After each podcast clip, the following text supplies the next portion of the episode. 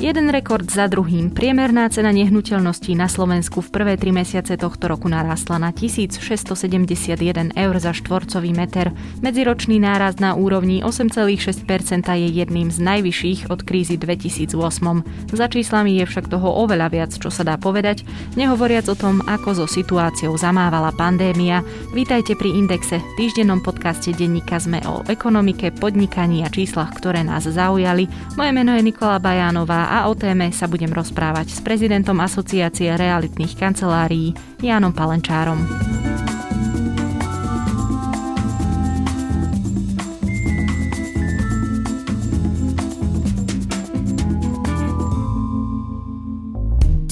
Existujú produkty, s ktorými možno počítať do nekonečna?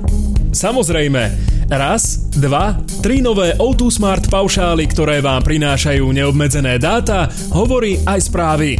Navyše môžete získať aplikáciu Sme.sk aj s predplatným v cene. Tento podcast a nekonečné O2 Smart paušály vám prináša O2.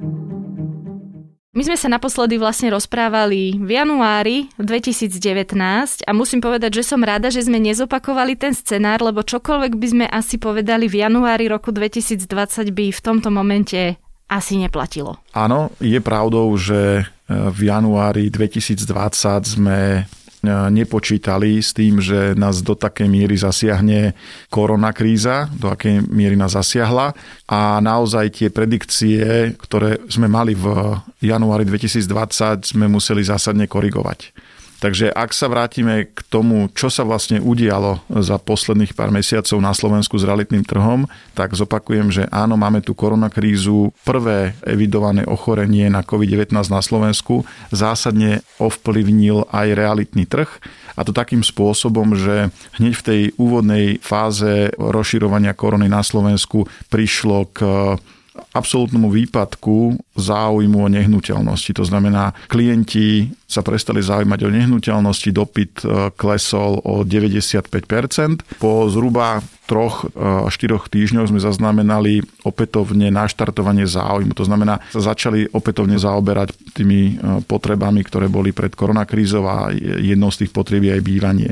Takže dnes môžeme povedať, že už sa začínajú realizovať prvé nové obchodné prípady, avšak stále môžeme hovoriť, že sme niekde s dopytom mínus 70% oproti času tesne pred koronakrízou. Pred tým rokom a dačo ste nám povedali v podcaste, že priemerná cena za štvorcový meter je v podstate nič nehovoriace číslo, že bolo by lepšie sa pozrieť do tých jednotlivých regiónov. To predpokladám platí presne takisto aj teraz pri tej sume 1671 eur. Čo sa ale opýtam je, že ten 8% nárast je vyšší, ako sme vlastne v tom podcaste a mnoho aj iných ľudí predpokladali. A čiže ten 8% nárast, je to podľa vás veľa? Určite áno, 8,5% medziročný nárast cien nehnuteľnosti pokladám za vysoké číslo. Tá predikcia moja, ale aj mnohých odborníkov, analytikov bola niekde na úrovni okolo 4,5-5%.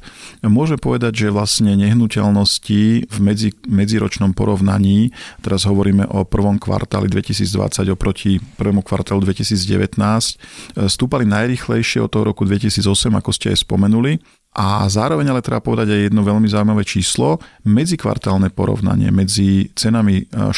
kvartálu 2019 a 1. kvartálu 2020, tak tu sa navýšili ceny dokonca o 4,5%. Takže tu naozaj vidíme ten enormný záujem, ten enormný dopyt po kúpe nehnuteľností a to samotné zvyšovanie cien je dôsledkom toho, že ponuka nehnuteľností nedokázala uspokojiť ten silný dopyt.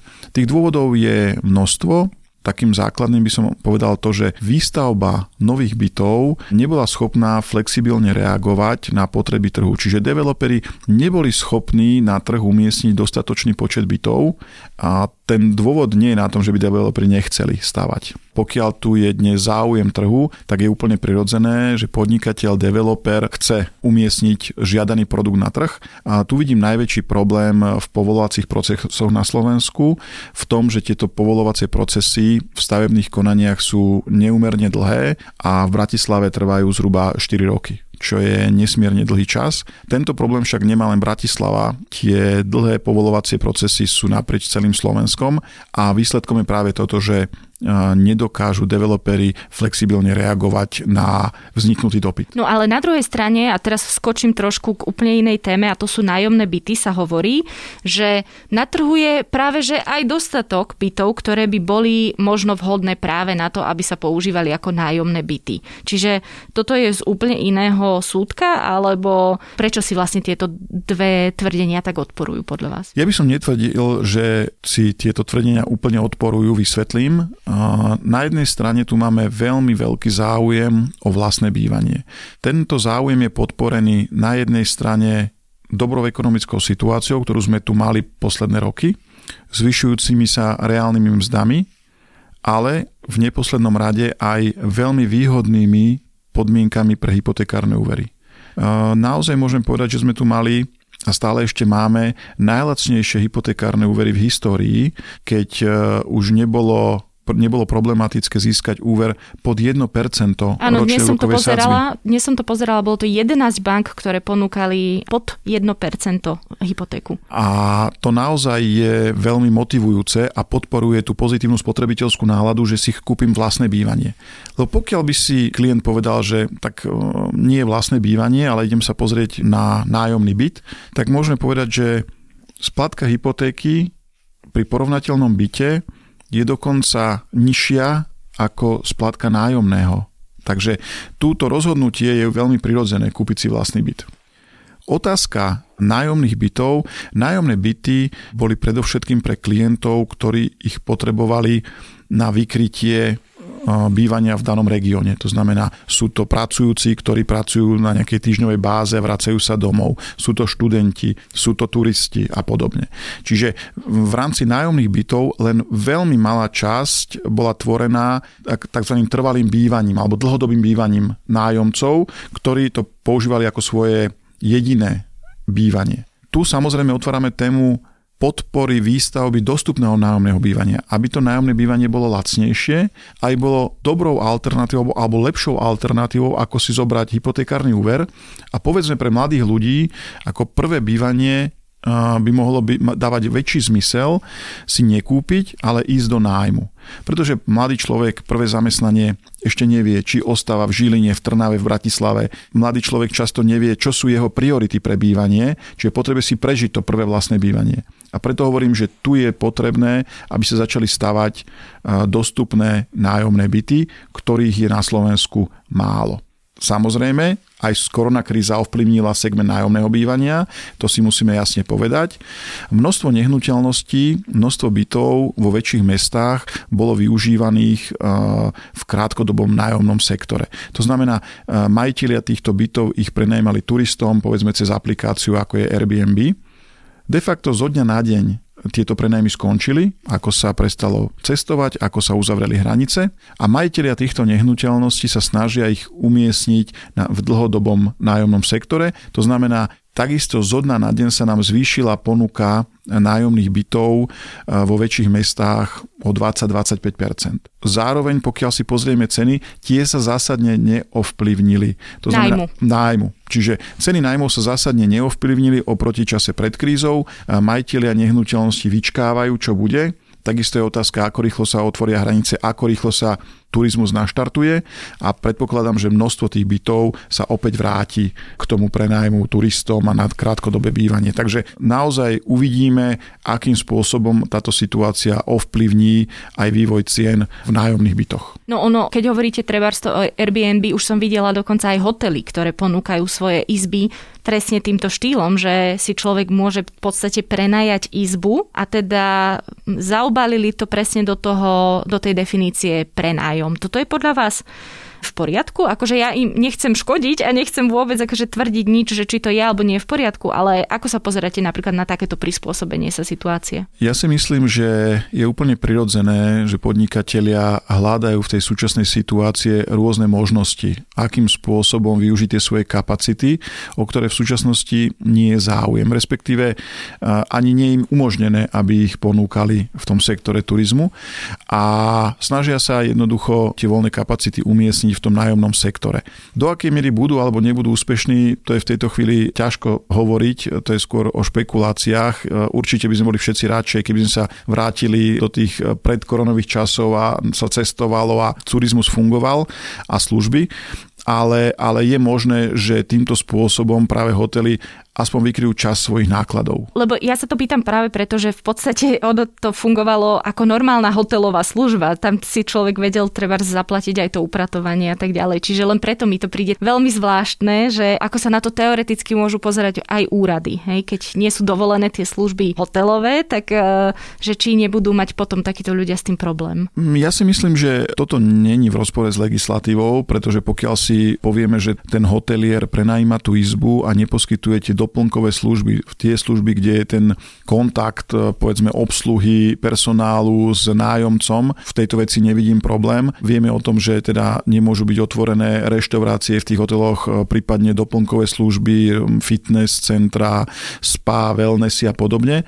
Čiže pokiaľ sa jedná naozaj o využívanie len tej samotného priestoru, tej izby, tam v tom naozaj nevidím problém. Späť k tým cenám. Vy ste teda hovorili, že dôležitý je práve aj ten dopyt. Potom ste povedali, že ten dopyt najprv veľmi klesol až o 95%, teraz už sa nejakým spôsobom začal sanovať. Ale musíme povedať, že kúpa bytu nie je niečo, čo sa robí z rozmarnosti, je to niečo, čo človek kupuje, keď to potrebuje. Môže vôbec koronakríza do takej veľkej miery ovplyvniť práve takýchto ľudí, ktorí musia to bývanie si zabezpečiť, alebo čo by ste im trebárs odporúčili teraz robiť? Ja si nemyslím, že z dlhodobého hľadiska by samotná koronakríza ovplyvnila správanie obyvateľov, správanie klientov. Ten dopyt, ktorý tu v súčasnosti je, on nezmizol zo dňa na deň. To je len určité odloženie toho procesu kúpy. A v tom úvode koronakrízy, ako som spomenul, to bolo ovplyvnené práve tým strachom z korony, strachom o zdravie. A ako sa ľudia vyrovnávajú a chápu, že aj s tou situáciou sa dá vyrovnať, musíme žiť, naplňať svoje potreby, tak sa vracajú aj k realizácii kúpy nehnuteľnosti. Pokiaľ by to bolo len o tej korone, tak predpokladám, že by sme sa v krátkych mesiacoch vrátili z pohľadu objemu obchodov k pôvodným číslam.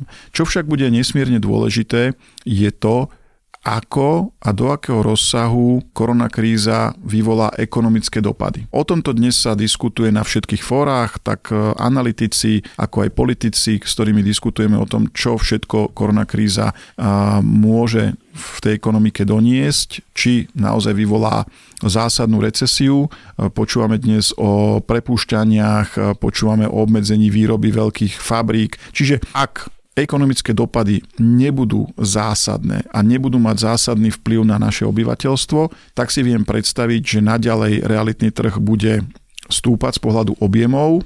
Ak by tie dopady boli zásadnejšie, ak by prišlo naozaj k veľkému prepúšťaniu, k tomu, že sa bude nejakým spôsobom obmedzovať spotreba, lebo to s tým súvisí, tu si myslím, že naozaj by to mal dopad aj na veľkosť objemov, čiže ten dopyt alebo ten odložený dopyt by sa zbieral, by bol väčší ten odložený dopyt, čiže viac ľudí by sa rozhodlo odložiť kúpu nehnuteľnosti. Ono, ale určite veľa ľudí bude siahať presne po situácii po roku 2008, kedy vlastne tá cena za meter štvorcový bola cez 1 500 eur, ak sa nemýlim. A po tej kríze klesla cena za meter štvorcový o nejakých 300 eur v priemere. Opäť, to je v priemere za celé Slovensko, čiže málo hovoriace číslo, ale aspoň niečo hovoriace. Určite budú ľudia, ktorí budú s týmto špekulovať, ktorí budú s týmto rátať, že ja si počkám na trebárs, lebo môžu si počkať, tak ja si počkám, buď na koniec roka, alebo na začiatok budúceho roka a verím, že tie ceny nehnuteľností pôjdu dole. V čom je ale tá situácia teraz iná? Ja by som sa predsa len vrátil k tomu roku 2008. V čom je tá situácia podobná a v čom je iná? Tá situácia je podobná v tom, že prišlo k určitej strate spotrebiteľskej dôvery, poklesu dopytu. Tá situácia ale iná v tom, že v súčasnosti na Slovensku je dosť peniazy, to znamená banky majú peniaze. Ale v roku 2008 práve tá realitná bublina, ale vôbec tá recesia ekonomická bola spôsobená problémami na bankovom trhu. Čiže banky sa dostali do problémov, vieme, že úplný štartér bol bankrot banky Lehman Brothers. Pointa je v tom, že sa neobchodovalo. Napriek tomu, že ceny sa prezentovali, že sú nižšie podstatne, že padli o 10%, tak tá strata spotrebiteľskej dôvery a ten strach z toho, čo bude, bol tak silný, že sa nekupovalo.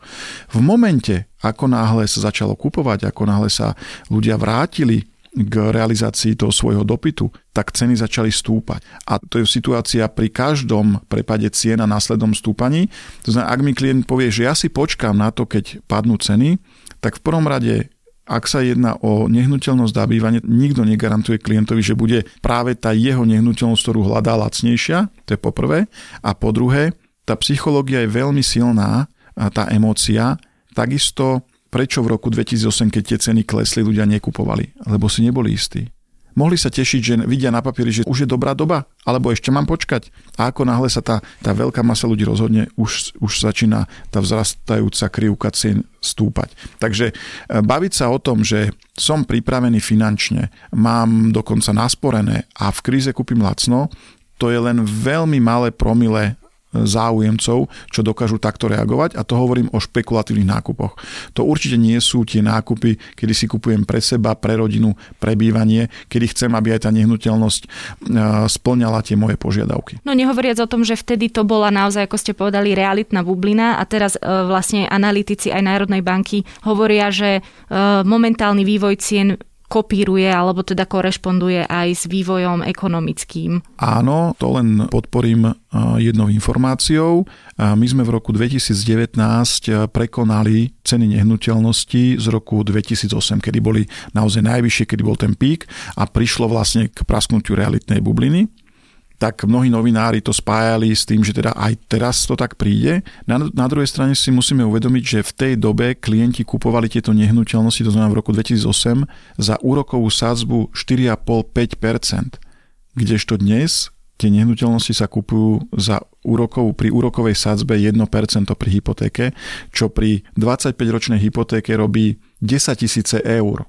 Takže naozaj v tomto porovnaní vrátane nákladu na úver sme stále podstatne lacnejší s cenami nehnuteľnosti, ako to bolo v roku 2008. No a keď už sme pri tých hypotékach, tak v podstate v kríze sa naozaj nemusí meniť výraznejšie nejako tá samotná splátka, ale teoreticky sa môžu zvyšovať tie úroky. Budú podľa vás vstúpať tie úroky, alebo ostanú stále okolo toho 1%? Čo sa týka dlhodobého vývoja úrokov, tam sme nezaznamenali ešte nejaké zásadné zmeny, ale to, čo môžem povedať, že sme zaznamenali zmeny pri financovaní developerských projektov, čo už je tiež nejakou indikáciou zmeny pohľadu bank na realitný trh. To znamená, v podstate zo dňa na deň v rámci príchodu koronakrízy sa zvýšili úrokové sadzby pre developerov, čo samozrejme sa zasa prenesie na cenu produktu. A takisto sme zaznamenali sprísnený pohľad alebo posudzovanie žiadateľov o hypotekárne úvery. Predpokladám, že naozaj, ako som spomenul, toto indikuje správanie bank, to znamená banky zrazu v súvislosti s realitným trhom zvyšujú takú rizikovú prirážku, a čo sa môže samozrejme odzrkadliť v budúcnosti aj na úrokových sadzbách pri hypotékách, takže je možné, že už tie úrokové sadzby pod 1% nebudú bežné. Len aby som sa ešte vrátila k tým cenám, vy ste povedali, že teda už začal aj trošku prúdiť ten život na tom realitnom trhu, ale zaznamenali ste v tých vašich podrobnejších štatistikách nejaké možno tie zmeny v tých cenách, keď už sa o nich rozprávame, o tom asi, ako sa budú vyvíjať? Nie, nezaznamenali sme zásadné zmeny cien, teraz nehovorím o tom, že 1-2 nehnuteľnosti sú znížené ceny, ale vo všeobecnej štatistike ešte sme nezaznamenali zmenu cien. Ono to súvisí s tým, že predávajúci vyčkávajú, to znamená čakajú, čo prinesú najbližšie týždne, mesiace, akým spôsobom koronakríza a následne tie ekonomické dopady ovplyvnia realitný trh. Určite budú presnejšie a jasnejšie štatistiky zhruba v priebehu ďalšieho mesiaca, pol, 2 mesiacov. Už sme sa o nich rozprávali a to sú nájomné byty, ale teraz sa nerozprávajme o nájomných bytoch, ktoré má v rukách niekto ako súkromník, alebo teda individuálna osoba, ale s príchodom novej vlády sa otvorila téma výstavby nájomných bytov v rukách štátu alebo s nejakým podielom štátu. štátu. Momentálne samozrejme je tá situácia naštrbená aj kvôli koronakríze, ale na druhej strane vyčítali trebárs tomu programovému vyhláseniu viacerí, že tam nie je nič konkrétne dané. Až neskôr sa potom začali vypúšťať také tie balóniky typu, že by to trebárs mohlo byť financované peniazmi z druhého piliera. Čo si vy myslíte vlastne o tom, že ako sa asi v tejto situácii bude vyvíjať tento vládny zámer? To súčasné programové vyhlásenie vlády bolo rozsahom najväčšie asi v histórii. A na jednej strane nás mrzí, že z pohľadu podpory nájomného bývania, z pohľadu realitného trhu, tam boli veľmi nekonkrétne veci. To je to, čo je škoda. Na druhej strane sme veľmi radi, že témy, ktoré Národná asociácia realitných kancelárií dlhodobo presadzuje, ako je napríklad zvýšenie podielu nájomných bytov, tam odznieva. A takisto tam odznieva potreba zmeny stavebného zákona, čiže je potrebné prijať nový stavebný zákon a rovnako je tam aj téma zefektívnenia nakladania s nehnuteľným majetkom štátu. Na to ale, aby sme sa mohli týmito témami venovať, je potrebné zmeniť legislatívu. Čiže pokiaľ sa máme baviť o tom, že je potrebné začať stavať štátne nájomné byty, na čo sme sa zhodli aj s politikmi, tak je treba pripraviť legislatívu. A dnes sa nejdeme baviť o tom, či je reálne pôvodné číslo 25 000 bytov ročne, ako prezentovala jedna strana, prípadne či je možné stavať, tak ako sme my v rámci našich výpočtov hovorili o 5 000 bytoch ročne. Ja si myslím, že to úvodné financovanie dnes je k dispozícii. Dnes tu máme v podstate jediný nástroj na podporu výstavby štátneho nájomného bývania, a to je Štátny fond rozvoja bývania, ktorý má finančné zdroje niekde na úrovni zhruba 300 miliónov eur, a je s čím začať. Lenže aby sme mohli začať, naozaj je treba pripraviť legislatívu, akým spôsobom stavať, na akých pozemkoch stavať, akým spôsobom bude do výstavby štátnych nájomných bytov, povedzme, prizvaná samospráva, kto bude tieto byty prevádzkovať, za aké nájomné, kto bude tá cieľová skupina, lebo či si by sa stávalo 5 000 alebo 25 000 nájomných bytov ročne, ten dopyt bude obrovský. Totiž ide o to, aby to nájomné bolo nižšie, ako je komerčné nájomné.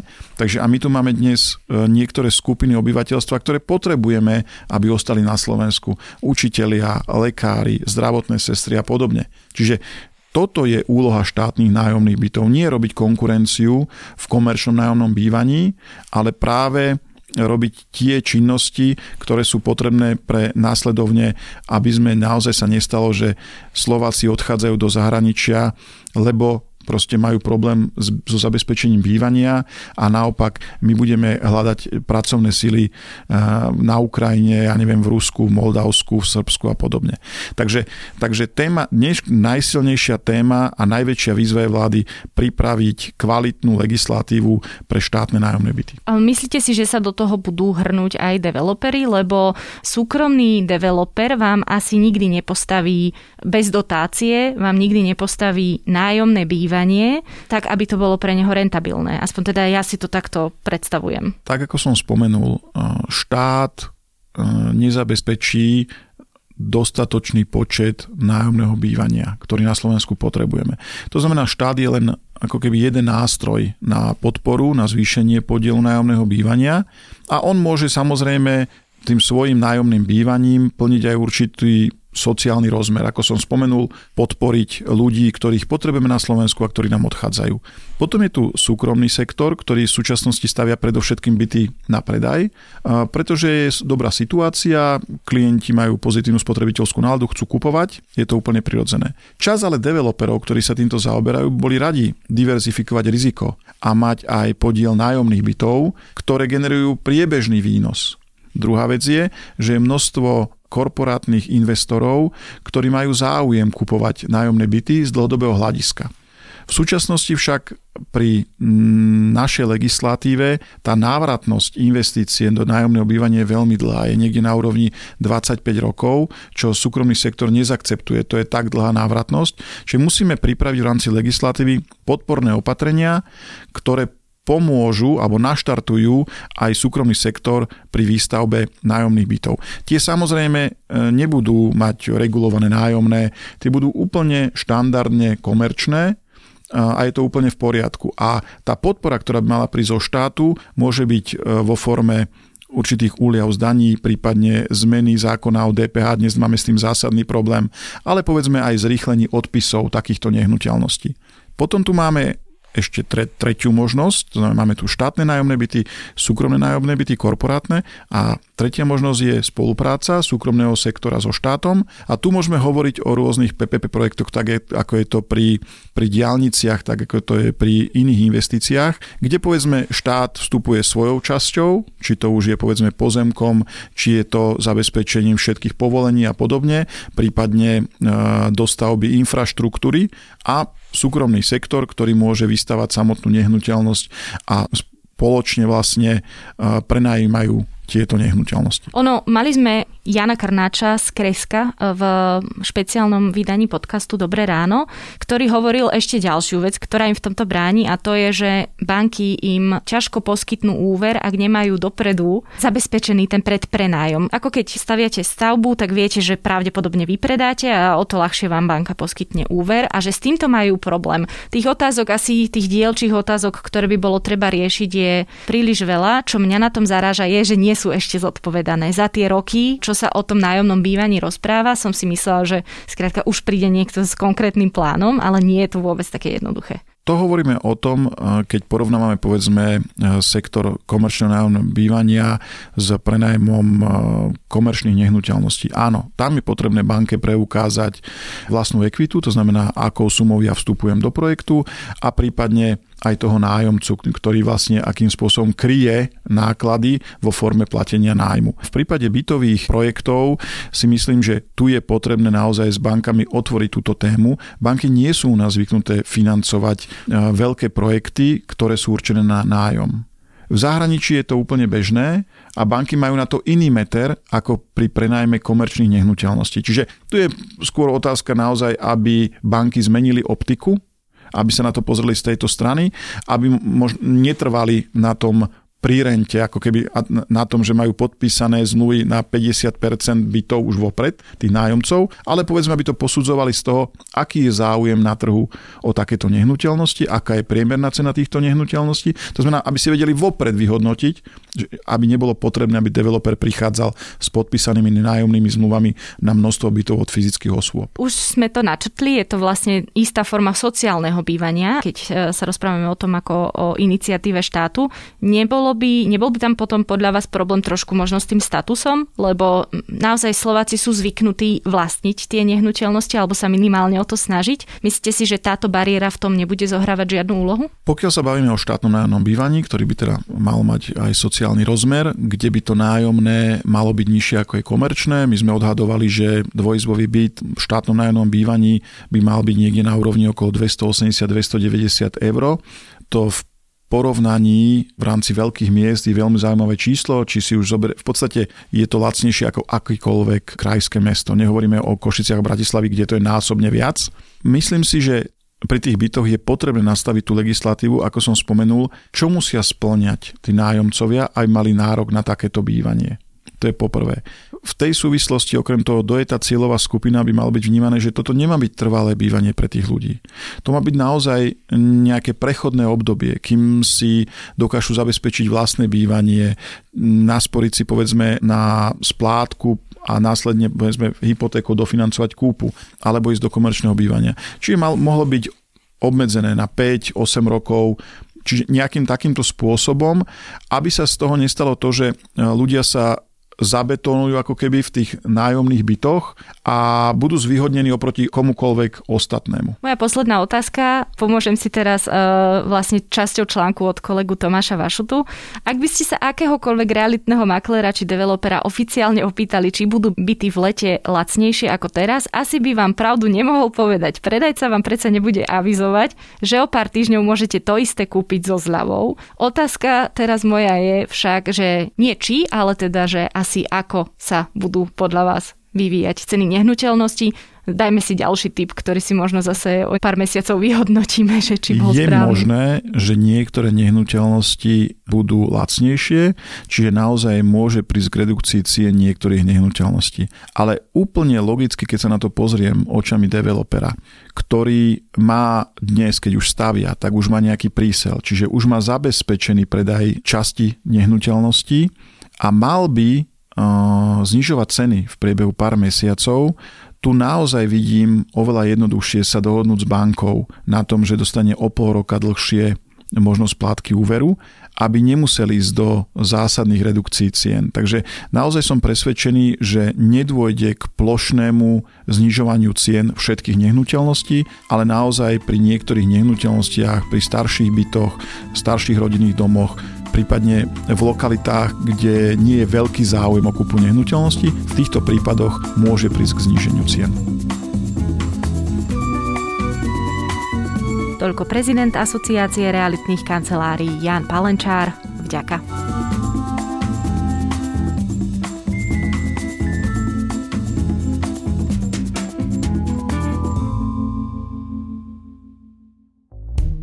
Zaujímajú vás aj ďalšie témy a rady z nášho podcastu a nechce sa vám viac počítať dáta? Kliknite na O2.sk a vyberte si niektorý z nových neobmedzených O2 Smart paušálov s prémiovými aplikáciami v cene. Tento podcast a nekonečné O2 Smart paušály vám prináša O2.